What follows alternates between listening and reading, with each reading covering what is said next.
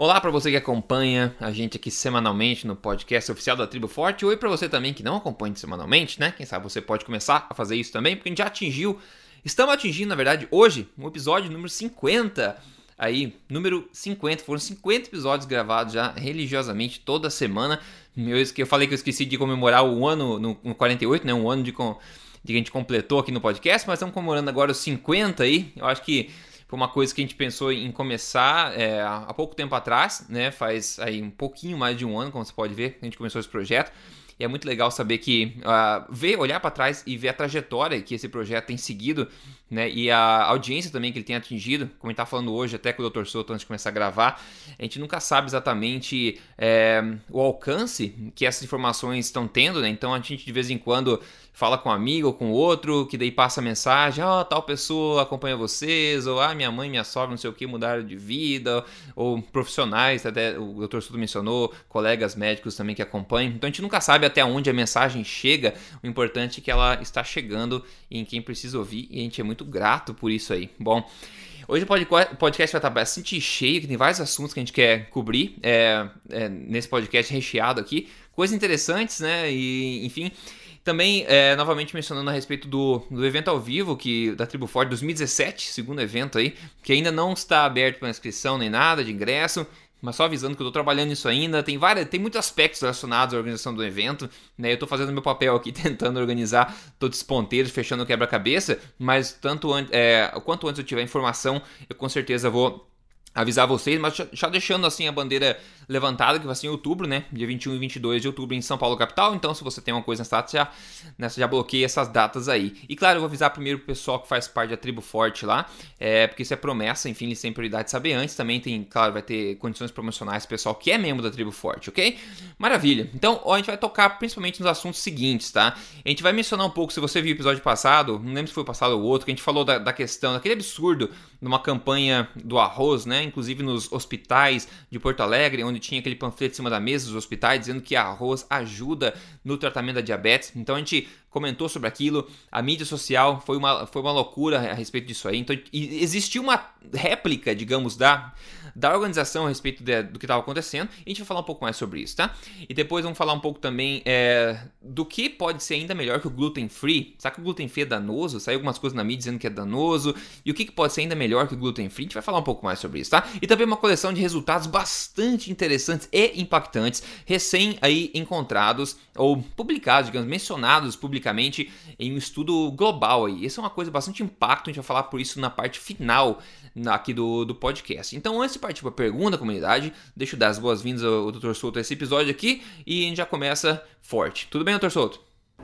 Tudo bem, tudo bem. Boa tarde, Rodrigo. Boa tarde aos ouvintes e parabéns para todos nós aí pelo episódio número 50. É, meio, meio século aí de podcast já, hein? é, quase. quase, quase, estamos no caminho. Bom, a gente vai fazer uma pergunta comunidade hoje, tá? A pergunta vem da Michele Paulo. Ela pergunta o seguinte: Olá, Rodrigo Souto. Rodrigo Barra Souto. Meu nome é Michele e eu tenho problemas sérios no estômago. Ela fala pangastrite, hernia de hiato, esôfago de barré em decorrência de anos de refluxo. A dieta low carb pode ser considerada ideal para mim mesmo tendo esses problemas? Eu sei que a gordura não é mais a vilã da história, é, mas para pessoas saudáveis, e no meu caso, o que acontece? Porque a primeira indicação é cortar as gorduras para este quadro não evoluir. Se puder me dar uma luz, eu agradeço muito por quero, pois quero evitar a qualquer custo a piora do meu quadro. Resumindo, ela tem problemas sérios de digestão aí de, no estômago e está preocupada aí com a dieta low carb, uma vez que que a, enfim, a norma diz que o corte de gordura seria indicado nesse caso. Vou passar para o Dr. Souto dar o pitaco dele para ajudar a Michelle. Michele, uh, a situação é assim, ó. Uh, muito do que se orienta na, na medicina uh, como medidas gerais, ou seja, aquilo que não inclui medicação, vem mais da tradição, tá certo? Uhum. Então, por exemplo, quando alguém diz assim para uma pessoa que está tá, tá, tá com febre, tá se sentindo mal e tal, olha, vamos tomar um, uma sopinha quente, ou tomar um chazinho quente, etc. Não tem um ensaio clínico randomizado, tá certo? Que comparou chazinho quente ou, ou sopinha quente uhum. versus, sei lá, uh, água com gás, tá é. certo? Uh, então, uh, isso aí é basicamente uma coisa, são, são tradições, são culturais, inclusive variam de país para país, ou de cultura para cultura. Uh, então, não tem nenhum estudo que eu conheça que tenha mostrado que gordura na dieta faz mal para gastrite. Tá? Uhum, uhum. Ou que retirar os carboidratos faça mal para gastrite. Tá? Na realidade, o que existe é o seguinte: existe um, uma espécie de um, de um espírito do tempo, assim, um zeitgeist, como se diz, tá? de que gordura faz mal, tá certo? E, uhum. e, e, e, e, tem que comer pão integral e tal. Então, sempre que um médico não sabe o que dizer, ele vai dizer para não comer gordura, tá é, certo? É. Por quê? Caminho Porque de menor resistência. Todo mundo, entre aspas, sabe Todo mundo sabe que gordura faz mal, não é isso? Pois é. Então, ainda. quer dizer, tem problema de estômago, não come gordura. Tem, tem colite é. ulcerativa, não come gordura. Tem doença de Crohn, não come gordura. Tem gordura no fígado, não come gordura. Tá certo? É. Isso é o default, é o padrão, é uma coisa assim, não precisa pensar. É mais ou menos como uh, tossir, espirrar, dizer que gordura faz mal. É, tá? é. Então, assim, agora vamos uh, ver o que a gente tem mais próximo de ciência para responder essa pergunta. Nós comentamos alguns podcasts atrás de um estudo com 170 e poucas mulheres, justamente eram mulheres, com sobrepeso, tá? e que todas tinham doença de refluxo gastroesofágico. Quer dizer, uhum. provavelmente a maioria tinha hérnia de ato, porque é uma coisa que costuma acompanhar a doença de refluxo gastroesofágico. Ah, então elas tinham refluxo, tinham obesidade e foram tratadas com uma dieta low carb. Você deve lembrar desse estudo, né, Rodrigo? Uhum. Quantos por cento das mulheres melhoraram? É, só um pouco significante só. 100%. É. Ah, então, assim, veja bem, Uh, qual é o problema desse estudo? Ele, ele, é um estudo não controlado, tá? Ou seja, é. não tem um grupo controle. Para ser um estudo uh, melhor, ele deveria ter, vamos dizer, metade dessas mulheres feito uma dieta low carb e a outra metade ter... Mas foi 100%, né? Tá? Agora é 100%, né, pessoal? É. Então, assim, uh, normalmente nos estudos, o efeito placebo é em torno de 30%. O que, que eu quero dizer com isso? Em torno de um terço das pessoas melhora com qualquer coisa. Tá? Se eu pegar um terço dessas pessoas e dizer para elas, assim, olha, você vai comer só camarão nos próximos dias, o, refluxo vai melhorar em um terço das pessoas. Tá? Então, um terço das pessoas melhoram com qualquer coisa. Tá? Agora, 100% tá? é, é, é um é. negócio incomum. Assim. E como a gente vê na prática clínica, nos consultórios, enfim, uh, que há uma melhora e como esse não é o único estudo, tá? quem botar lá uh, no PubMed refluxo gastroesofágico em inglês uh, e low carbohydrate diet vai encontrar outros estudos piloto mostrando a mesma coisa. É. O peso da literatura é justamente no sentido de que uma dieta low carb ajuda a eliminar o problema. Tá? Então Sim. a história essa de que né, o seu médico falou que tem que tirar a gordura, isso não veio de nenhum estudo. Isso ele falou porque isso é a posição default do seu médico para qualquer coisa. Tá é. certo?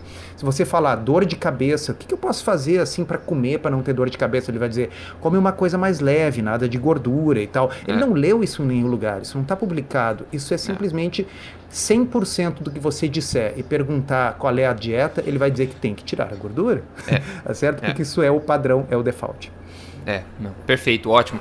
A meu pitaco para complementar aqui uma versão, é, uma visão holística, assim, eu sempre gosto de olhar as coisas como um todo. E se você vê que esses problemas no estômago, você, não é difícil entender que não é um estado normal, né? O teu corpo não quer ter esses problemas todos. E é um problema de digestão, provavelmente causado por toxicidade, toxicidade aí da sua alimentação até então, quem sabe, né? Talvez alimentos processados, refinados, óleos vegetais, açúcares, etc. Talvez tudo isso tenha colaborado aí para o desenvolvimento desse tipo de distúrbio agora, né? E por isso que a dieta low carb também é associada a, a melhoras incríveis nesse sentido, porque você vai, obviamente, retirar também todos esses alimentos que comprovadamente são tóxicos ao corpo. Então, é, eu prestaria atenção bastante nessa questão, porque você está com um problema digestivo e que não aconteceu por espontânea vontade do estômago, né? É alguma coisa que está agredindo o estômago há bastante tempo, acho que por isso acabou desenvolvendo tudo isso. Então, vale a pena olhar para os seus hábitos até então, é, o que, que pode estar ocasionando esse problema também. Uh, primeiro tópico, Dr. Souto, que é uma continuação, na parte 2, a gente vai falar da questão do, do, açúcar, novamente, do açúcar não, do arroz, novamente uhum. tem uma campanha de marketing do arroz, é, que aconteceu bem recentemente, e em Porto Alegre a gente colocou de novo, mencionar aqui, em cima da mesa do refeitório de, do hospital, mensagem bastante clara dizendo que para as pessoas o arroz, enfim, coma arroz, você é diabético, arroz ajuda com a diabetes tipo 2. Né? A gente falou que era um absurdo, falou que é, nada contra marketing, mas quando o marketing é baseado em, em besteira e quando essa besteira acaba causando é, danos nas pessoas a longo prazo e até curto prazo, isso é um perigo, daí a questão é mais séria. Então, doutor Souto, o que, que aconteceu é, depois dessa publicação depois da reação nossa, reação da, da mídia social, né, revoltada com isso aí, o que, que aconteceu aí? Que, que tipo de, de é, qual que é a continuação da história? É.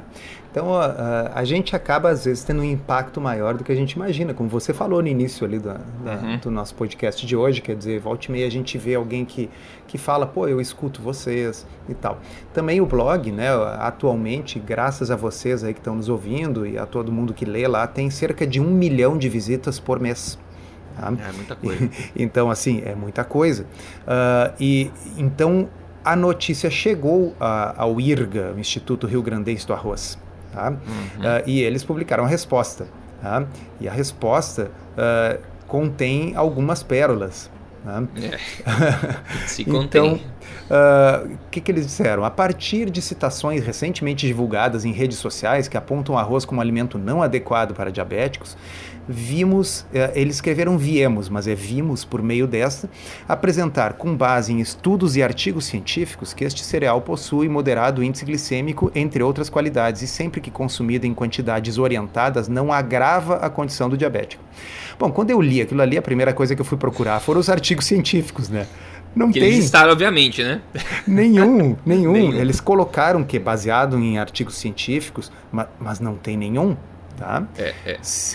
Segundo, aí eles colocaram ali, né? O índice glicêmico é moderado. Bom, Uh, na realidade não, né? Veja bem, assim, Rodrigo, uma coisa é assim, eu pergunto uhum. para você, uma determinada atriz, assim, ela é bonita, e tu vai dizer, ah, eu acho bonita. Eu vou dizer, ah, mas eu não acho. Eu é, não, não acho é subjetivo bonita. nesse caso. Isso é subjetivo, né? tá certo? É. Agora, o índice glicêmico do arroz não é subjetivo, né? Não. Até, eu até vou, vou, vou, aceitar o seguinte: existem diferentes estudos, alguns mostram ele mais alto, outros mostram ele alto, porém não tão alto.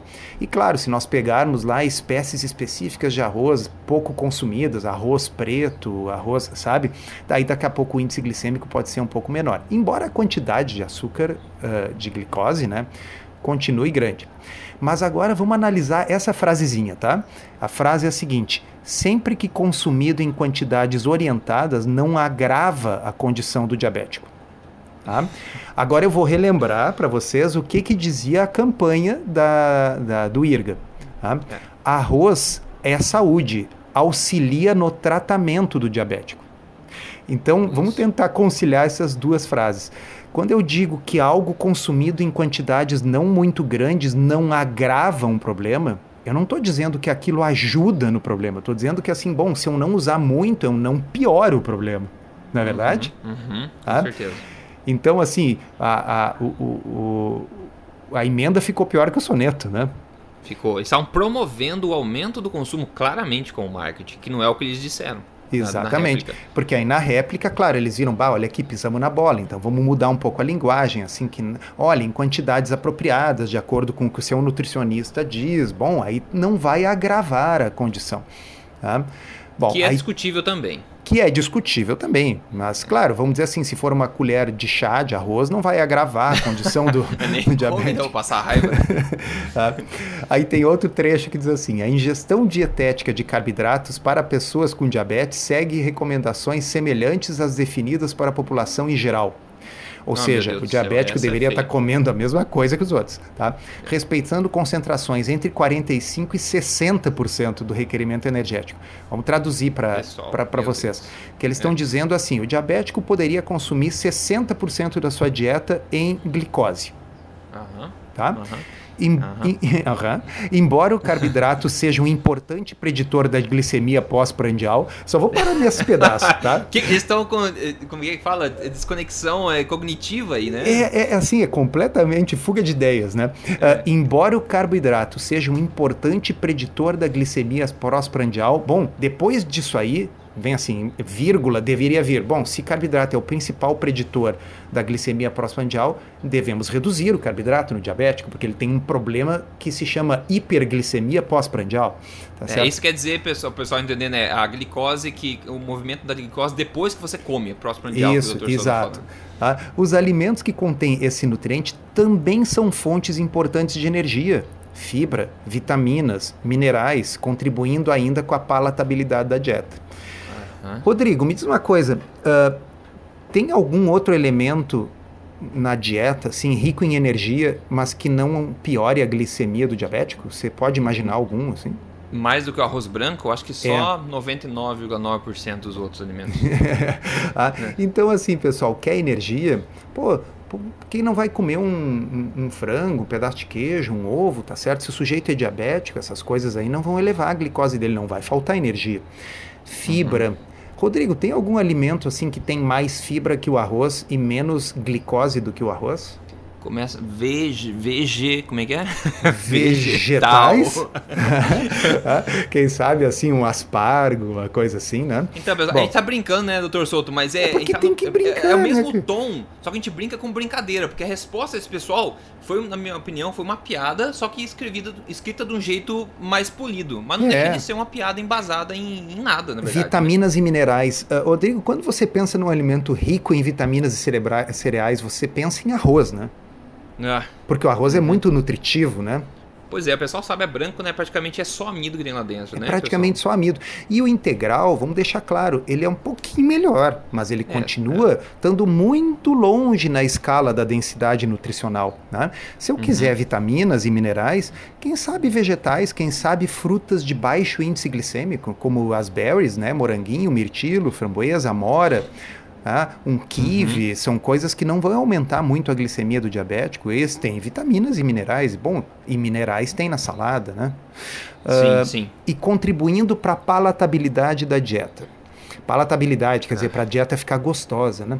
Então, é o sabor do arroz, né? É, assim, também tem gente que gosta, tem gente que não gosta. Sim. Normalmente, a maioria das pessoas pensa no arroz como um, um, uma coisa de suporte, né? Um meio, dizer, né? É. Um o, arroz vai ser um veículo do molho, o veículo do, da carne, do estrogonofe. Tá? Agora, uh, vamos admitir que a pessoa adore arroz, tá? Uh, vamos admitir que a pessoa seja alérgica a, a camarão e ela adore camarão. Então, assim, ela é alérgica a camarão. Eu devo então dar camarão para ela? Pois não. É. Mas não contribuiria com a palatabilidade da dieta dela, porque afinal ela adora camarão? É. Nas, nas quantidades orientadas não seria prejudicial? É, então veja bem, assim, esse é um argumento canalha, né? Nós estamos falando de diabéticos. Então, por esse argumento, eu poderia dizer para eles comerem açúcar também. Porque vai elevar a glicose deles também, embora não tanto quanto o arroz, né? Ajuda na Deixa eu repetir essa frase. Assim, a glicose, o, o, açúcar, açúcar de mesa, aquele troço branco do açucareiro, aumenta menos e, men, e menos rápido a glicemia de um diabético do que arroz. Isso é impactante, hein? Tá? Porque o arroz é glicose pura, né? É amido uhum. puro. Enquanto que o açúcar de mesa, sacarose, tem 50% de frutose. Não que faça bem para a saúde, mas o efeito na glicemia não é tão grande. O índice glicêmico da sacarose é menor do que o índice glicêmico do arroz branco. Não precisa uhum. acreditar em mim, vão lá e confiram nas tabelas, pessoal. Tá? Então, assim, se eu posso dar arroz para as pessoas para melhorar a palatabilidade da dieta, sendo elas diabéticos, isso justificaria também eu dar açúcar para os diabéticos para melhorar a palatabilidade da sua dieta. Então, assim, é um argumento canalha, né? Vamos, vamos combinar, pelo amor de Deus. Sim, então, é, isso fecha a novela por enquanto, pessoal. Eu não sei se vai ter continuação dessa novela ou não, mas se tiver, a gente vai manter vocês aí atualizados. Nada contra replicar, inclusive eu acho que diferentes lados de uma coisa são sempre proveitosos para discussão, mas pelo menos que tenha alguma espécie de resquício, pelo menos de embasamento científico, para a gente poder falar nos fatos e não só em, em opinião, né? É, eu, penso o seguinte: Diga. bastaria eles chegarem e dizer, olha, na realidade nós estamos retirando uh, essa, essa propaganda porque ela gerou polêmica e tal. Ainda assim, lembramos que o arroz é um alimento saudável, ele é um alimento gostoso, ele combina bem com arroz e feijão e tal, e, e, e usar argumentos que possam ser usados para vender. É, obviamente, uma entidade que, que promove um determinado produto está ali para vender o produto e eu não tenho nada contra. Tá? Só sim, não dizer que é bom para o tratamento do diabetes. Eles não disseram assim, arroz em pequenas quantidades pode ser usado até por diabético. Não, não eles é. disseram que ajuda no tratamento do diabético. E disseram que também que diminui quiseram... doença cardíaca e outras coisas. Não, e na minha cabeça, por que, que eles vão querer comprar briga e promover para um, um grupo de pessoas que são os diabetes especificamente? Eles vão fazer toda a diferença no resultado dessa campanha, que eles têm que ir é, com todo esse problema de focar, de ir no hospital, colocar em cima da mesa dos diabéticos esse tipo de informação? Será que isso é realmente necessário comprar briga nesse aspecto? Aí não sei, é uma coisa que eles têm que pensar lá na mesa é, deles, né? Isso aí. O segundo assunto aqui, que também é polêmico, obviamente, fala um pouco sobre a questão do glúten, gluten free especificamente. Saiu na mídia dois dias atrás, no Medical, Medical News Today, saiu na Veja, eu coloco todos os links para você no artigo do, podcast. Saiu no UOL, tá, saiu no Terra, saiu, saiu em tudo um que é lugar. monte de lugar, tá? Um monte de lugar. Saiu o seguinte, de acordo com o que a Veja colocou, por exemplo, vou ler aqui, tá ok? O, no, o título é o seguinte: Dieta sem glúten pode aumentar o risco de doença, né? Até aí todo mundo segura na cadeira, né? O pessoal que está acostumado a ouvir o oposto. Eles continuam: de acordo com um novo estudo, quem segue o regime, o regime gluten free fica mais exposto a, minerais, a metais tóxicos, aumentando assim o risco de várias doenças, desde cardíaca distúrbios do sistema nervoso. Duas vezes mais altas de é, concentração duas vezes mais altas de arsênio nos exames de sangue e urina em relação aos que não seguiam a dieta. Já os níveis de mercúrio eram 70% maiores nessas pessoas que estavam seguindo a dieta gluten free. É, tem várias coisas que a gente pode falar sobre esse assunto. Orsoto, eu sei que você está aí com explodindo de, de réplicas e eu quero começar com você ouvindo o que você tem para dizer sobre esse assunto aí. Muito bem. Então, assim, ó, uh, eu acho que realmente falta, falta um pouco de treinamento em lógica, pensamento lógico, sabe? No, uhum, nos jornalistas, sempre, né? né? Porque uh, o nome disso tem uma falácia lógica, chama-se chama falsa dicotomia. Né? Uhum. Então, a falsa dicotomia é o seguinte. Uh, se eu não vou comer pão, tá certo? Eu estou evitando glúten, não vou comer pão. Então, quer dizer que eu vou comer muito arroz. é, como é exato, que é? Né? Ah, então eu vou tentar aplicar essa lógica para algumas coisas parecidas. Vamos ver como é que fica, tá?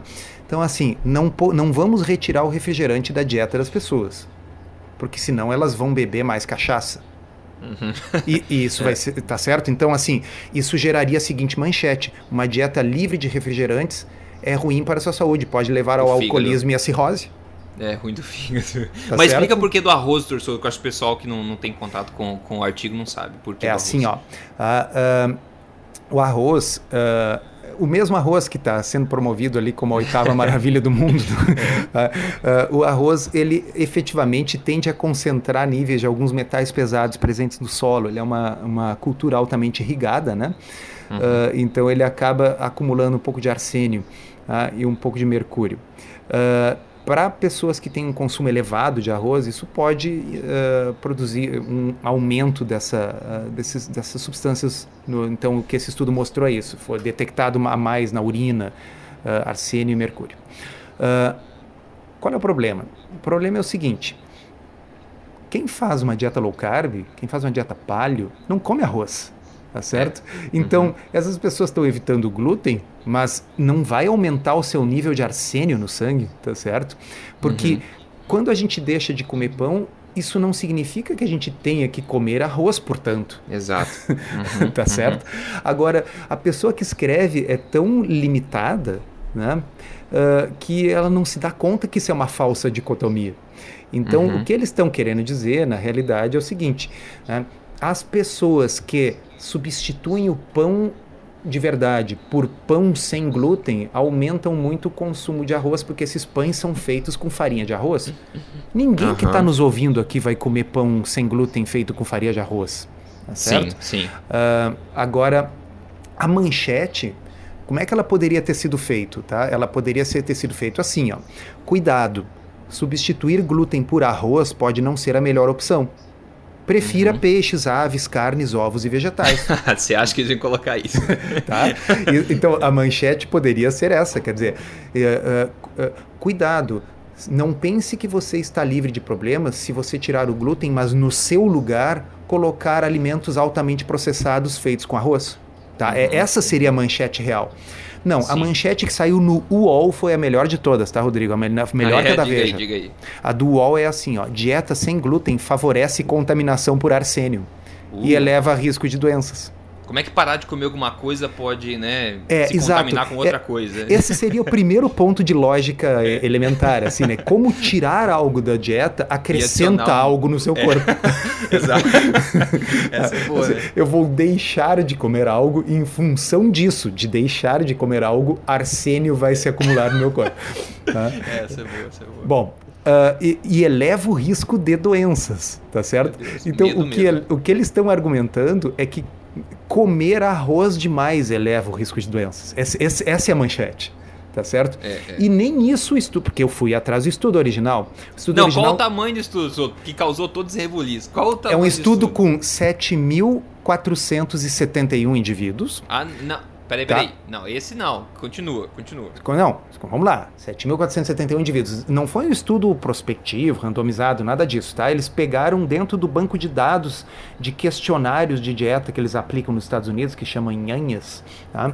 E pegaram 7.471 indivíduos e perguntaram quantos deles não comiam glúten. 73 Isso. foi a resposta. Exato, exatamente. Tá? exatamente. É, agora tem um detalhe interessante, tá? Porque a Veja diz o seguinte: que uh, cerca de 30% das pessoas hoje em dia não está comendo glúten. Mas, deixa eu ver, 73 de, de 7.400 não é 1%? Hum, pois é. Tá? Então, assim, o, a, a Veja diz que um terço das pessoas está evitando glúten, e como um terço das pessoas está evitando glúten, significa que um monte de gente vai estar tá contaminada com arsênio. Tá? Mas, na realidade, o estudo mostra que 1% das pessoas está evitando glúten, que são Totalmente, 73 né? pessoas, Totalmente. isso aí, e dessas 73 pessoas, tá? Uh, os níveis de mercúrio então estavam 70% maiores no sangue uh, e os níveis de arsênio estavam o dobro na urina, ok? Hum, então é isso aí, é um estudo baseado em questionários, baseado Sim. em 73, 73 pessoas. De 6 okay? a 80 anos, né? Que mostraram assim que, bom, talvez comer muito arroz não seja ideal, ok? O que não tem lufas que vê com glúten, tá certo? Bom, se comer muito arroz não é o ideal, então comer menos arroz, mas o que, que isso mas tem que chegou... ver? Fala, fala. Não, eu ia falar, é, outro ponto, sem ser todo esse ponto aí, é outro ponto considerar qual o nível de toxicidade do, do arsênio no sangue. Eu não cheguei a olhar se os níveis que as pessoas têm no sangue são comprovadamente tóxicos e de promover é, Eu não cheguei a olhar, mas assim, com certeza, uh, uh, de, uh, eu nem olhei ainda, mas com certeza deve ser níveis que estão ok, estão aceitáveis. Tá? Porque na realidade a gente tem populações aí mundo afora, no Japão e tal, que comem um monte de arroz. Né? E elas ah. não são populações que estão sofrendo de grandes intoxicações de arsênio e mercúrio. Né? Não, ah. e tem muitas regiões do mundo que tem na própria água do solo tem concentração de arsênio também. Então é, não é só no arroz para começar. Também. Mas então, assim, o, o, o fascinante dessa história uh, é, é, é, o seguinte: se não tivesse glúten envolvido no assunto, isso não teria virado uh -huh. notícia nunca, tá certo? Uh -huh. Ia ser um pequeno estudo com observacional de 73 pessoas sugerindo que o consumo excessivo de arroz possa estar associado com aumento de arsênio e tal, que é um negócio sabido, diga-se de passagem. Eu já li isso aí umas 10 vezes nos últimos quatro anos. Uhum, uhum. que comer arroz demais possa estar associado com arsênio. Inclusive, isso aí, quem, quem acompanha a, aquele site do, do cara do livro do Perfect Health Diet, daqui a pouco vamos lembrar ah, o nome dele. É. Tá? Uh, isso, o, o uh, ele, ele sugere, por exemplo, que as pessoas devam comer um pouco mais de amido, mas em amido como uh, amidos seguros. Né? Uhum. Então, assim, um dos amidos seguros é o arroz. E o pessoal está o tempo todo debatendo com ele na internet que o arroz, na realidade, não é seguro por causa do arsênio. Então, isso aqui não é nenhuma novidade, pessoal. Isso é sabido por quem estuda uh, dieta, alimentação há anos. Tá? É. Só que como enfiaram glúten no título do artigo, o troço virou um, um, um sucesso internacional de manchetes ridículas, né? nas quais se diz que retirar o glúten da sua dieta vai lhe causar doenças. Não, o que o estudo está é. dizendo é que talvez comer muito arroz ou coisas derivadas de arroz vai aumentar os seus níveis de arsênio. Se isso vai causar doenças ou não, isso eu li no estudo original, lá eles disseram, olha, isso eles não tiveram condições de ver, não era o objetivo deles, eles só queriam ver é, se aumentava é. o arsênio. Né? É. Uh, então, assim, é, é, é, é, muito ridículo. O pessoal tá, uh, assim, uh, cuidando qualquer coisinha que possa mostrar, assim, que a retirada de glúten seja uma coisa ruim, bom, então nós vamos botar aquilo como manchete. Né? É. No entanto, a mesma imprensa foi extremamente rápida em publicar a campanha dizendo que o arroz era maravilhoso. então eu pergunto para o jornal aqui da cidade, afinal ele é bom ou ruim? É, depende, o jornal não está nem aí, na verdade. Depende da tá semana, né? É, na outra semana, semana é na outra semana ele era bom, ele era maravilhoso, ele, eh, deixa eu até vou ler aqui as quatro plaquinhas, tá? Tô, uhum, tô olhando aqui a, as quatro plaquinhas. Arroz é saúde, não contém glúten.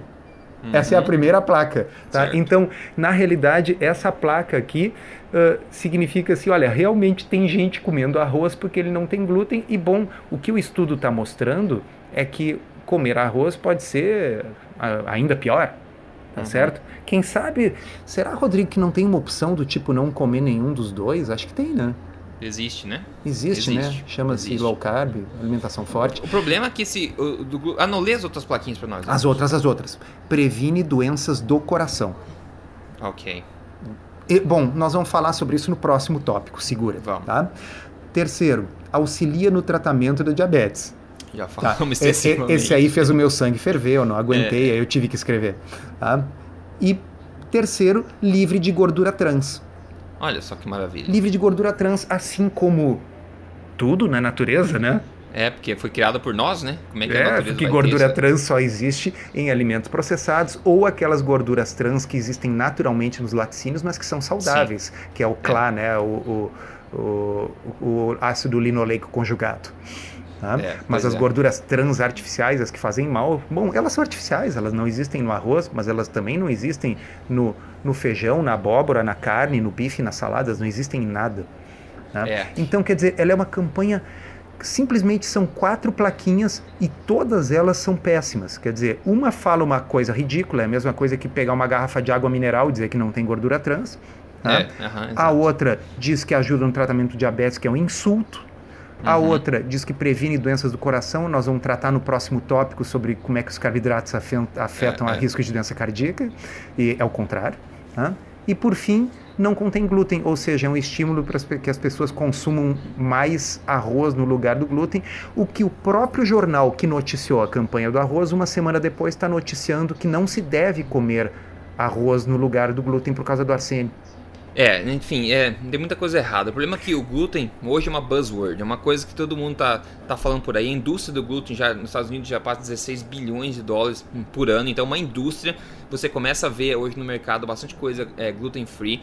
Só que o que, que acontece? Claro que o pessoal que produz é, alimentos com glúten não vai ficar quieto, sentado, esperando também. Tem esse lado também. Só que agora o outro lado também tem força de briga, o lado do, do gluten free. Só que então, se você usar glúten, gluten free numa uma headline, num título, numa manchete, vai chamar mais atenção. O pro, grande problema, tá, ele não está falando low carb, não está falando em palha, não está falando em alimentação forte, não, está falando em gluten free. Pessoas que decidem retirar o glúten. O que está acontecendo hoje? A gente vê isso muito muito fácil. As pessoas acham que o glúten é a raiz de todos os males do universo. E o que acontece? Tudo que não tem glúten, automaticamente na cabeça delas acaba sendo saudável, ganha a tag, o selo de saudável, o que a gente sabe que é longe de ser verdade. E o que acontece? A indústria segue essa tendência, a indústria entrega o que o pessoal procura. Então você acha todos praticamente, não todos, mas muitas versões de alimentos que contêm glúten, hoje você encontra sem glúten, só que é igualmente processado e refinado, como no caso do arroz para fazer pães, biscoitos, etc., é tão refinado, tão processado quanto o bendito do, do trigo. Então as pessoas acabam trocando um produto refinado e processado feito de glúten por outro processado e refinado que é. não é de glúten. Isso que eu falei no começo Troca do seis podcast. por meia dúzia.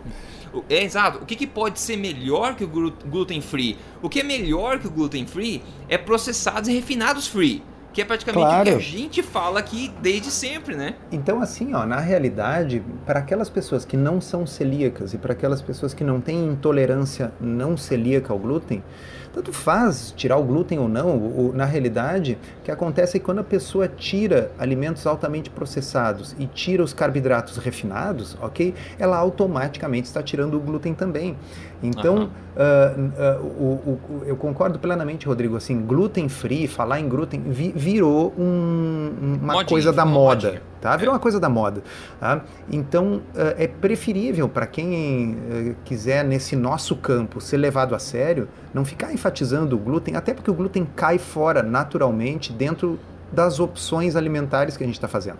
Tá? Enquanto que a gente se falar só no glúten, acaba levando a esse tipo de equívoco. Esses dias eu entrei numa, numa farmácia aqui em Porto Alegre, que é a única onde, onde eu encontro fitinhas de medir cetose. Tá? Uhum. E aí eu fui ali para comprar as fitinhas, enfim, de vez em quando eu gosto de testar, fazer umas experiências. Uh, e ela, como ela é uma farmácia especializada para uh, diabetes e coisas assim, Sim. então ela tem uh, uma série de produtos light diet horrorosos, cheios de maltodextrina e coisas que, é. que viram açúcar no sangue, e também toda uma parede dela é de coisas gluten free. Tá? Uhum. É inacreditável. É biscoito recheado, é cream cracker, é. é, é sabe aquela biscoitos, é. uh, bolacha Maria? Biscoito Maria? Uhum. Tá? Aquilo sem glúten tá certo? É, então é. aí vira ali é, é, é, farinha de arroz, é farinha. Então realmente essas pessoas que uh, comem esse tipo de coisa, elas podem realmente estar tá aumentando o, a quantidade de arsênio ou mercúrio, seja lá o que for. Mas isso não tem absolutamente nada a ver com eu, não. você e as pessoas que estão nos ouvindo. Né? E o pessoal foi lá no blog, começou a me mandar essa manchete e tal. Eu acho que o pessoal lê a manchete e já fica com medo, ou então os seus amigos, entre aspas, começam a mandar para a pessoa no Facebook exato. e tal, dizer, olha aqui, ó, essa sua dieta louca vai deixar com câncer e arsênio e insuficiência renal. Né? É, é. e na realidade o, é, é aquela história. O, uh, simplesmente o, o, estudo está mostrando. O, o estudo não, não, não é sobre glúten. O estudo é sobre o efeito que os alimentos altamente processados, utilizados por pessoas que estão evitando glúten, mas não têm nenhuma noção, tá certo? Sim. O efeito que esse tipo de alimento tem. É sobre isso o estudo. O estudo sugere não como alimentos altamente processados feitos a partir de farinha de arroz. É só isso. Tem lufas que vêm com glúten.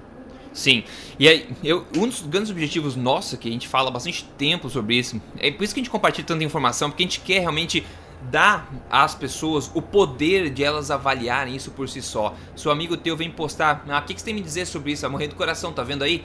Você não precisa esperar que alguém mais venha dar benção sobre o que você está fazendo, que você desenvolveu um centro, um, uma noção cética inteligente, como a gente falou. Você sabe analisar além daquela manchete e poder ter a certeza você daquilo que você está fazendo e poder rebater se você quiser também. Então é por isso que a gente passa a informação para você. E claro, se você não tiver tempo para fazer tudo isso, você pode obviamente vir aqui ouvir a gente toda semana, porque você, a gente vai fazer esse trabalho por você. Mas por isso que é importante a informação e não somente tirar conclusão e mudar suas decisões baseadas baseado numa manchete de revista, porque cada vez é. tiver mais que não tem base. Tipo Veja bem, eu acho que o podcast não, não, não vai terminar nunca, Rodrigo, nunca. Porque assim, se depender de manchetes absurdas e, e, e notícias relatadas sem senso crítico, sempre vai ter assunto, sempre. Sempre. Nunca é. vai terminar. É infindável. Não, nunca. Isso é, é, uma notícia boa, né? É uma notícia boa. bom, pra nós. É, bom, é, vamos partir. Não, antes de partir pro terceiro assunto, que é esses resultados bastante enfáticos, bastante nota, notários, é, é, notórios, que recentemente foram é, publicados por uma pessoa bastante notória também, tá? Antes de partir para esse assunto, vamos falar então um break aqui. O que, que a gente comeu no almoço? Eu vou falar do que eu comi no almoço, o Torçoto lembra aí e fala okay. em seguida. Eu tive que comer fora ontem, então eu fui no restaurante, eu procurei um restaurante que tivesse, fosse um grill, por exemplo, que é sempre grill é fácil. Então eu fui lá, peguei um, um steak lá, um bife e, e foi muito fácil pedir para pro garçom substituir a batata. Me falha as palavras em português agora. A batata amassada, mexe puteiros. O purê de batata. Purê. Substituir o purê de batata e a batata frita por uma porção dupla de legumes, por exemplo, né? Não fez cara feia nem nada, foi fácil. Na verdade, perguntou: ah, você não quer batata mesmo, né? Que é estranho. Eu falei: não. Que nem no, no evento lá em São Paulo que eu mencionei. Eu falei: eu quero um café sem açúcar. A mulher ficou estranhando, mas sem açúcar, mas você, tá, você é que nem fumante, tem essas manias de não toma, tomar café sem açúcar. Eu falei: não, a mania é que tem você de tomar café com açúcar, né? Então é muito fácil substituir hoje em dia é, alimentos no restaurante. Então, uma carne bem feita lá com uma porção dupla de legumes está feito, feito o meu almoço sem risco, tranquilo. Professor? Então, hoje eu almocei de novo lá no, na, no hospital, que eu já falei que tem um restaurante bom. Né? Uhum. Então, comi bastante salada, salada mista. Tá? Depois me servi de uns lombinhos de porco feitos assim. Uh, tinha um, um, um, molinho assim que tinha um gostinho de laranja, não chegava a ser doce. Né? Acho uhum. que era um porco com laranja. Tá? Uh, e estava muito gostoso. Comi mais um pedacinho, depois ainda comi mais um pedaço de frango. Almocei bem. Eu tô até agora com, com, com aquela comida no, no, estômago, já são umas 5 e tanta tarde. Tá? O que caracteriza o tipo de alimentação que mantém você sem fome. Tá? Uhum, é isso aí. Se eu tivesse comido ali um, um arroz com um pouquinho de arsênio, uh, provavelmente eu já não estaria mais com a saciedade que eu estou agora. Então hoje foi é. lombinho de porco. Ótimo, ótimo. Bom, vamos lá então, para o terceiro assunto. Quem trouxe esse assunto foi o médico Salim Yusuf. O Dr. Souto pode falar um pouco mais depois, porque ele é uma pessoa notória é, na, na área da saúde mundial. Basicamente, ele, ele, fez isso numa, numa reunião de cardiologistas, de atualização de cardiologistas na Suíça. Então ele foi no pódio lá mostrar isso tudo. Tem um vídeo no YouTube. Inclusive a gente vai. É, o Dr. Souto falou que tem alguém que vai é, traduzir lá e colocar a legenda, a gente coloca o link para você também do desse vídeo com legenda se você quer assistir o vídeo original, tá? Mas aqui a gente faz só alguns é, highlights aqui do que aconteceu nisso aí. E ele foi uma pessoa bastante enfática em apresentar esses estudos, esses resultados, que é basicamente fruto de um estudo chamado Pure, é Puri, né, em, em, em inglês, enfim, que daí é um estudo global feito com, em 17 países, 17 países, tá? E até agora, para 150 mil participantes, ele conseguiu tirar resultados para essa amostragem agora preliminar porque aparentemente estão seguindo mais de 850 mil participantes até agora, que é um número abismal, né? Então, basicamente, a mensagem dele foi o seguinte: é um estudo prospectivo, a gente não pode esquecer disso, tá? Mas tem alguns resultados interessantes de serem notados pelo tamanho né, desse estudo, de quantidade de pessoas analisadas e também de posições geográficas diferentes. Ele foi bastante enfático na questão de, da relação entre é, carboidratos, principalmente, e doenças cardiovasculares, onde ele mostrou claramente uma tendência basicamente linear entre quantidade de carboidratos na dieta e aumento de doenças cardiovasculares. E também uma, uma, uma relação inversa entre o total de gordura ingerido na dieta e também a, a, quantidade de doença cardiovasculares, ou seja, mais gordura, menos doença, mais carboidrato, mais doença, em basicamente uma tendência linear que é muito difícil de ver é, assim de, de, acontecendo de forma natural nesses estudos, né?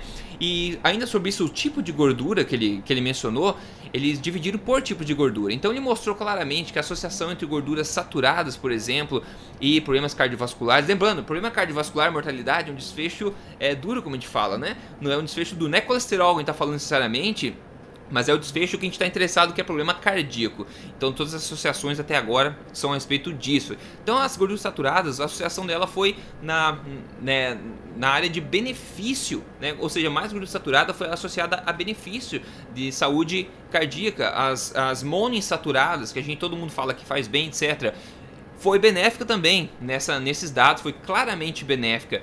E daí os PUFAs, né, que são os poliinsaturados, ele apareceu como neutro nessa nesses dados preliminares até agora, tá? Então, doutor eu acho que é, vamos falar só sobre essa questão primeiro da, do cardiovascular com o consumo de carboidratos e gorduras. Qual que, por que, que isso é importante e por que, que essa pessoa especificamente é importante é, de a gente mencionar aqui? Qual o impacto que essa pessoa tem em mostrar esse tipo de informação? Bom, uh, quando eu assisti esse vídeo, uh, eu, eu, quase caí da cadeira, né?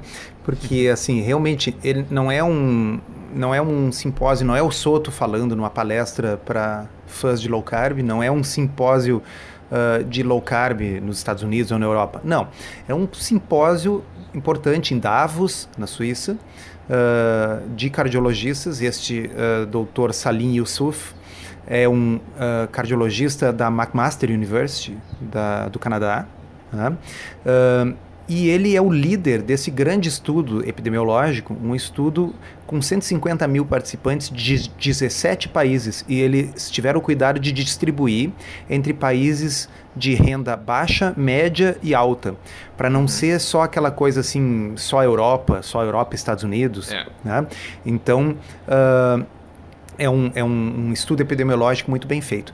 Vamos deixar claro desde o início, porque a gente sempre fala dos outros estudos, né? Exato. né? Ele é um estudo epidemiológico, ele não é um yeah. estudo prospectivo randomizado. Só que é muito grande. Tá, muito grande. Tá? E segundo, uh, eu já falei isso algumas vezes aqui, mas não custa a gente reforçar. Quando um estudo epidemiológico mostra que existe uma associação entre duas variáveis, por exemplo, estudos lá da Harvard que dizem que gordura saturada está associada com doença cardíaca, isso não prova que gordura está associada, associada com doença cardíaca porque estudos epidemiológicos não podem estabelecer causa e efeito. Uhum. Agora, quando um estudo epidemiológico mostra não haver associação ou haver uma associação inversa, tá? Isso é muito significativo no sentido de dizer que provavelmente não existe a relação de causa e efeito. Então, vou dar um exemplo. Tá?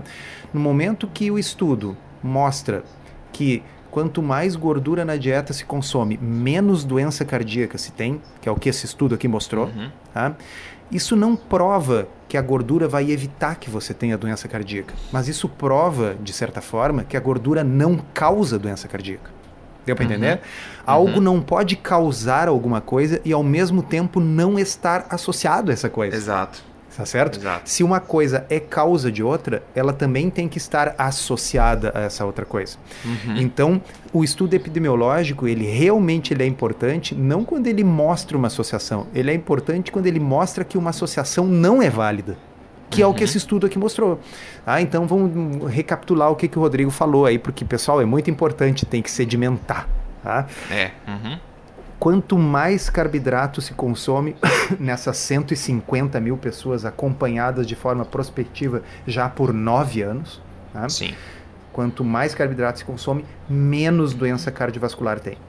Desculpa, uhum. quanto mais carboidrato se consome, mais doença cardiovascular tem. Sim. Tá? Quanto mais Sim. carboidrato, mais doença cardiovascular quanto mais gordura total, gordura em geral, se consome, menos doença cardiovascular tem. Porque normalmente também é um pouco menos carboidrato também, as coisas são meio interligadas, né? Tá? Se é. é. por causa da gordura, por causa do carboidrato, a impressão que eu tenho vendo os dados é que tu tem toda a razão, Rodrigo. Uh, a gordura ela é neutra, não é que ela seja assim, a gordura vai te salvar da, da doença cardíaca. É que as pessoas que comem mais gordura na dieta são as que comem menos carboidrato. E o carboidrato não é neutro. Tá? O carboidrato uhum, realmente está associado com desenvolvimento de síndrome metabólica, diabetes. Tá? Bom, outra coisa muito interessante que o estudo mostrou é aquilo que nós já abordamos aqui, é que a restrição de sal, quanto, mais, quanto menos sal, melhor, é uma coisa que não se sustenta. Não, tá? não Existe uma faixa de sal adequada, que seria em torno de 5 gramas de sódio. É, tá? 3 a 5, acho mais ou menos. É, é e, e, e, gramas de sódio, né? Quer dizer, isso dá mais do que isso de sal. É, é tá? praticamente o dobro. Né? Exato. Tá? Então, uh, aquele valor que uh, a Organização Mundial da Saúde diz para ser menos do que 2,3 gramas, ou que a Associação Americana de Cardiologia diz que é menos do que 1,5 gramas, que é uma coisa ridícula e bizonha, né? Uhum, uh, uhum. Isso está associado com aumento da mortalidade. Não é que é neutro, é, é pior. ok? É. Um aumento é. grande, tá? Não é sensível. Aumento, Exatamente. A gente vê o gráfico, é, é significante. Então, uh, o, o, o, fascinante, o Rodrigo conversou comigo antes sobre isso, assim, é a ênfase com que o Dr. Yusuf apresentou esses dados. Ele chegava e dizia, olha, uh, nós temos aqui basicamente um gráfico que mostra que quando começa a aumentar acima de 40% a quantidade de carboidratos na dieta das pessoas, aumenta de forma acelerada a mortalidade. Uhum. As orientações da Organização Mundial da Saúde e da Associação Americana de Cardiologia falam para as pessoas consumirem até 70% de carboidratos. Uhum. Isto está completamente errado. Ele chega e fala assim as palavras nesses termos. Sim. Né? Mesma coisa no sal, eles assim, a orientação de restringir abaixo de 3 ou abaixo de 1,5 gramas de sódio está completamente errado. Né? Uhum, uhum. E aí ele ainda comenta o seguinte: nas pessoas que são hipertensas, neste grupo, isso a gente também já comentou aqui no blog, a restrição de sódio, em algumas delas pode produzir realmente melhora, redução da pressão. Já nas pessoas que não são hipertensas, tá, a restrição do sódio pode produzir, inclusive, piora dos parâmetros Sim. de saúde. Então, qual o sentido que tem de orientar toda a população a restringir o sódio, já que isso beneficia uma pequena porção dos hipertensos e prejudica os não hipertensos, que é um grupo muito maior do que os hipertensos. Exato. Certo? É aquele perigo, novamente, eles viram que é, o sal aumenta a pressão sanguínea, isso é fato, de fato aumenta, só que a gente não está interessado somente nisso, não está interessado em problema cardíaco, em risco de morte por causa disso, né? Então o pessoal, ele deu esse pulo, né? O pessoal deu esse pulo em nível global, né? Em nível global. Ah, aumenta a pressão sanguínea, então logo não coma sal porque vai causar problema cardíaco, que é muito diferente do que o anterior, né? E agora eu vou fazer uma pergunta, Rodrigo, que é uma pergunta assim para todo mundo ficar pensando. Já que o pessoal gosta tanto de partir de hipóteses para estabelecer diretrizes, tá certo? Então assim, já que comer sal aumenta um pouquinho a pressão, então vamos diminuir o sal. Por que que já que comer arroz aumenta a glicemia, por que, que a diretriz não recomenda tirar o arroz do diabético? Pois é, nem, nem nisso eles são consistentes, né? Nem, tá nem erros eles são consistentes. É porque basicamente o que acontece é o seguinte: uh, eles não se baseiam em, em, em ciência, em, em desfecho é. concreto, em ensaio clínico randomizado. O pessoal se baseia em aquilo que em inglês a gente chama de gut feeling, hunches. Né? É assim, é, é, eu, no, é, é, o sujeito pensa assim, ó, eu sei que gordura faz mal ok? Eu sei, uhum. tem que fazer. Todo mundo que sabe que faz mal. É obrigatório é. que faça mal, tá? É. Então o negócio é o seguinte, tá? Comer arroz e carboidratos refinados aumenta a glicemia. Só que se a pessoa for tirar essas coisas da dieta, ela vai comer mais gordura. Como eu sei é. que gordura faz mal, bom, então eu ignoro todos os estudos, eu ignoro todos os ensaios clínicos e simplesmente escrevo: não comam gordura, comam arroz é. e, e usem insulina tá pois certo? É. Assim, é. É, é a única forma de conciliar essas coisas que nós estamos falando. Né? É. Porque ah, realmente é. a, a, história, por exemplo, de retirar a gordura da dieta era justamente porque os estudos mostram que se tu come mais gordura, isso tende a aumentar um pouco o colesterol. Tá? E aí uh, as pessoas imaginam, se aumentar o colesterol, vai aumentar a doença cardíaca. Mesmo que os estudos não mostrem, esse aqui é o enésimo estudo que mostra que não tem correlação Sim. entre gordura na dieta e doença cardiovascular. Então vem a pergunta, bom, se qualquer pessoa, não precisa nem de um estudo, qualquer pessoa que está nos ouvindo aqui, pega um glucosímetro, compra aí por 50, 60 reais numa farmácia, tá? come um prato de arroz, mede a glicose antes e depois vê o que, que acontece. Tá? Uhum. Aumenta, não aumenta? Então, numa doença que é o diabetes, que se caracteriza por problemas de glicose é. alta, não bastaria tirar esses alimentos? Como uhum. pessoas inteligentes que vão para uma universidade, que estudam, sabe, fizeram um vestibular difícil, como é que elas não se dão conta disso? É, é demais para mim, Rodrigo. Eu, daqui a pouco eu vou é, precisar é. tomar um chá aqui. é, exatamente. Ainda sobre a questão do sal, é, semana passada, na outra semana, eu postei um vídeo no YouTube. Se você digitar no, no YouTube é o mito do sal, mito do sal emagrecer de vez, você vai achar um lá que eu falei justamente disso. Inclusive eu fui ver as diretrizes brasileiras de recomendação de consumo de sal e elas estão alinhadas, infelizmente, aí com a da Organização Mundial também, que é um consumo extremamente baixo. Agora você imagina na sua mente o que esses estudos, os estudos que eu mostrei lá, ensaios clínicos randomizados também sobre esse, essa questão. E agora esse epidemiológico também, que é um é basicamente um, um espelho do que eu mostrei lá, que imagine que é um V. Veja um V no gráfico tá? Só que imagine o V na tua cabeça que a perninha da esquerda do V é um pouco mais alta do que da direita, ou seja, comer menos sal do que você deveria está associado a maiores problemas de saúde, problema cardíaco, mortalidade, do que o excesso de sal. Então, o V no meio, onde se juntam as duas linhas, seria o ponto mais ou menos ótimo, que a gente falou, os 3 a 5 gramas por aí de sódio, tá? Agora, o pessoal está recomendando é, menos do que 2, que seria muito baixo, e a gente vê que fica na perninha do V que está para cima ainda, o dano maior do que o consumo até um pouco excessivo de sódio. Então é, é problemático, é muito problemático, e isso está sendo disseminado para toda, toda a população. E por que, que eu acho que, na verdade, doutor Souto, falando do excesso de, de sal, por que, que, eu acho que nas pessoas normais, normalmente não hipertensas, é, pode ser relacionado a problema de saúde? Primeiro, é muito difícil, a gente sabe, comer sal demais. Se a gente comer uma comida muito salgada, a gente sabe salgar demais. Então a gente tem que se forçar a comer. Então é muito difícil você, no dia a dia, ao longo de anos e anos, comer sal demais para o seu corpo, né?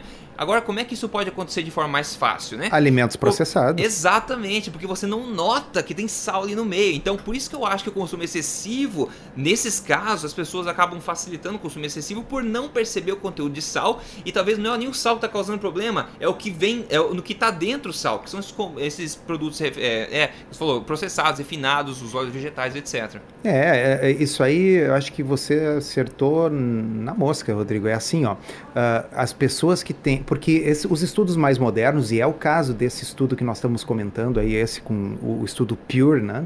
PURE uhum. significa Prospective Urban and Rural Epidemiological Study, tá? Estudo epidemiológico prospectivo urbano e rural, porque eles tomaram cuidado de ir em países ricos, países médios, países pobres e acompanhar pessoas que vivem nas cidades e que vivem no meio rural. Eles não querem que esse estudo tenha os vieses dos estudos epidemiológicos antigos.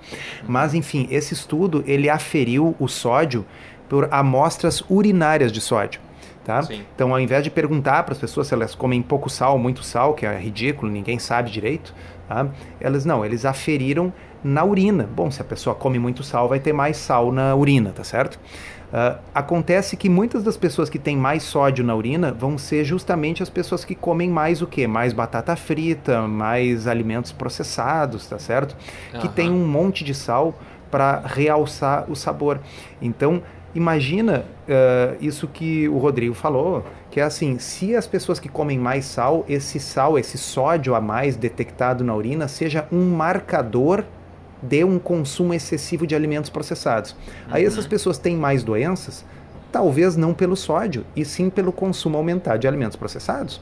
Tá? Uhum. Vamos pegar um outro exemplo é famoso, todo mundo cita, até nessa palestra uh, que no, a que nós estamos nos, nos, referindo, o doutor Yusuf cita o fato de que os índios Yanomami do Brasil têm uma das incidências mais baixas de uhum. hipertensão do mundo, mas eles também têm um consumo baixíssimo de sal. Agora, claro, eles têm um consumo baixíssimo de sal, mas também não consomem nada processado.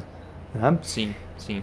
Então, uh, epidemiologia sempre é uma caixinha de surpresa, cheia de armadilhas e tal. A gente sempre pode pensar que determinada coisa que a gente acha que é causa de outra, na realidade pode ser só um marcador de determinado outro hábito, né? Sim, e é um hábito das diretrizes de focar que a gente tenha, faça um controle voluntário e racional de coisas que não deveriam ser feitas dessa forma. Como a gente fala o consumo de calorias, a gente não foi feito para controlar a quantidade energética que a gente come dessa forma, ou o consumo de sal também, porque a gente tem sensores no nosso corpo que desde sempre dizem pra gente se a gente precisa de sal ou não. Inclusive, o pessoal que cria gado, né, pecuária, é comum se pendurar na cerca um pedaço, um bloco de sal lá para a vaca, para os animais, dar uma lambida, né? Quando eles precisam desses minerais. É a mesma coisa você dizer para a vaca, ó, você pode dar uma lambida por dia só. Entendeu? A vaca vai dar lambida quanto ela achar que o corpo dela precisa. Ela não vai exagerar ficar lambendo lá e ter problema cardíaco, né? Então é ridículo a gente pensar que a gente tem que. Por que, que nas vacas você não tem que controlar, mas nós seres humanos tem que controlar? Às vezes a nossa intelectualidade vai contra o senso comum e vai contra nós mesmos, né? O que é triste. Mas enfim, eu achei esse, esse vídeo aí um, um grande progresso. Como esse Sim. aí é, é, é, falado por um cardiologista e um cardiologista importante em nível mundial, uh, é. como uh, ele foi falado dentro de um simpósio de cardiologistas, eu estou copiando e mandando por WhatsApp para alguns colegas cardiologistas. Uhum. Sugiro que os médicos que estão nos ouvindo assistam e mandem para os seus colegas médicos, porque uh, é, eu entendo, é a falácia da autoridade, mas quando ela está nos favorecendo, a gente tem que usá-la, né? A falácia da autoridade é. é. aquela questão assim de que eu vou acreditar porque é alguém famoso que está falando. Não, a gente tem que acreditar baseado na força das evidências e nos, no nível dos estudos científicos que estão sendo usados. Mas, bom, se para convencer o colega cardiologista for mais fácil mostrar um vídeo de um outro colega cardiologista mais famoso do que ele, né? Tá bem, uhum. vamos, vamos, vamos usar isso aí, tá? Se, for, se for para boa mudança, eu acho que a gente tem que usar. É, isso aí. E ainda, é, outra coisa da força para esse argumento também é que a gente sabe que, apesar de ser um ensaio, é, é um estudo prospectivo, a gente sabe que existem aí estudos, é, ensaios clínicos randomizados que corroboram a mensagem, né? Então, as duas coisas juntas acabam fortalecendo também a nossa certeza, digamos, que a gente está na direção certa, né? Bom, é, Dr. Souto, vamos fechar esse, esse nosso podcast hoje. Ficou recheado, eu acho que o pessoal vai achar útil, espero. Por favor, passe adiante, passe adiante a palavra da, da Tribo Forte. Eu vejo o pessoal na, social, é, na mídia social por aí falando para escutar o podcast. Tá, tá no 50 já, então quem começar a ver hoje, é, a ouvir hoje, tem 50 episódios pela frente ainda, tá? Então ajude a gente a disseminar isso, a gente fica bastante feliz com, com essa, essa sua ajuda também, tá? Então muito obrigado a todo mundo, pessoal. A gente se vê na, no próximo episódio aí, 51. Doutor Souto, obrigado também. A gente se vê na próxima semana. Obrigado, obrigado a todos. Até a próxima.